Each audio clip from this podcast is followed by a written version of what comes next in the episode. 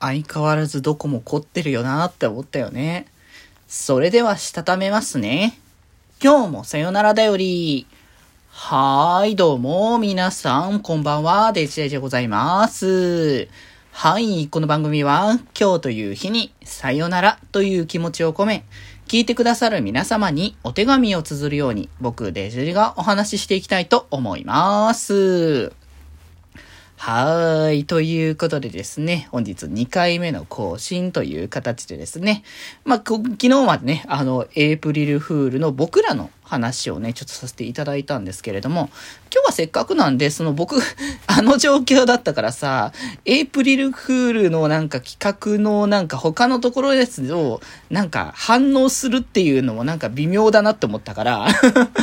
ちょっと反応できなかったんですけど、あの、これ良かったなみたいなのとか、僕がちゃんと触れてたエイプリルフール企画のものの話とかチョロチョロってね、あの、させてもらえたらいいかなって思ったりはしてるんですけど、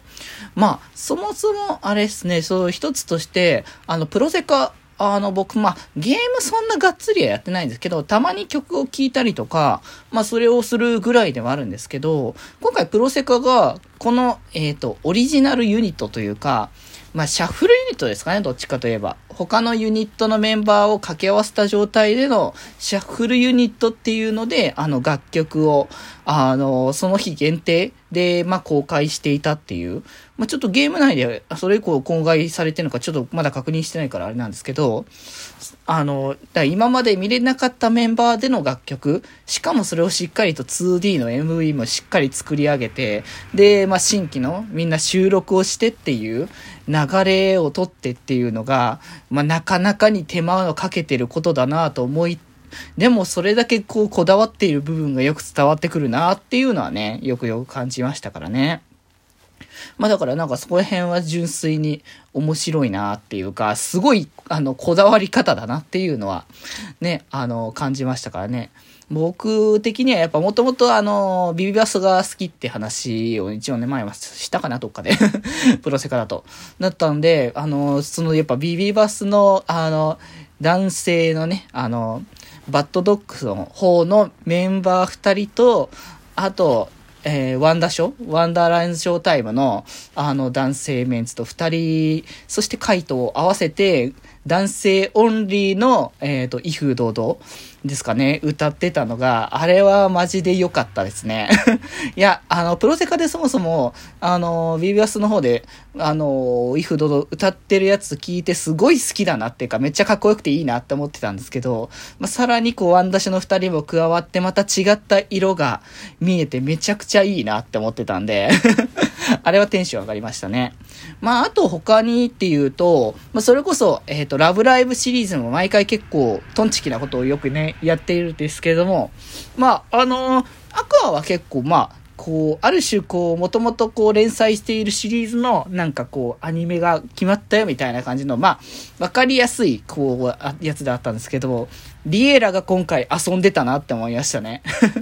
連続、なんか、連続ドラマか？みたいな感じの流れで。まあ、あれですよね。NHK だから連続テレビ小説的な やつをパロってたりとか、もう中でも、こう、本編中でもいろんなこう、あ、これは NHK だからこそやれるな、みたいな、ね、あのー、ネタがかなりふんだんに盛り込まれていて 飛ばしてんな、これって思ってね。さすが NHK アニメだとか思っちゃったりしましたけどね まあそういうのもね、こう楽しみの一つだなって思って。たりとか、まああとはライ、あの、サイド M もね、あのー、やってたので、まあ、あの、モバの方はなんというか恒例の、あら、いつも通りのなんかこう、トンチキな時空みたいな方向性のものがね、いっぱい出ていて、それはそれでらしいなって思いつつ、で、今回算出がどんな感じのものになるかなって思ったら、まさかの、えー、斎藤隆社長がアイドルになるっていう体で、まあ、あのー、楽曲がね 一つね、その日限定で実装されたんですけど、ドライブアライブのパッションマックスバージョンだったかな？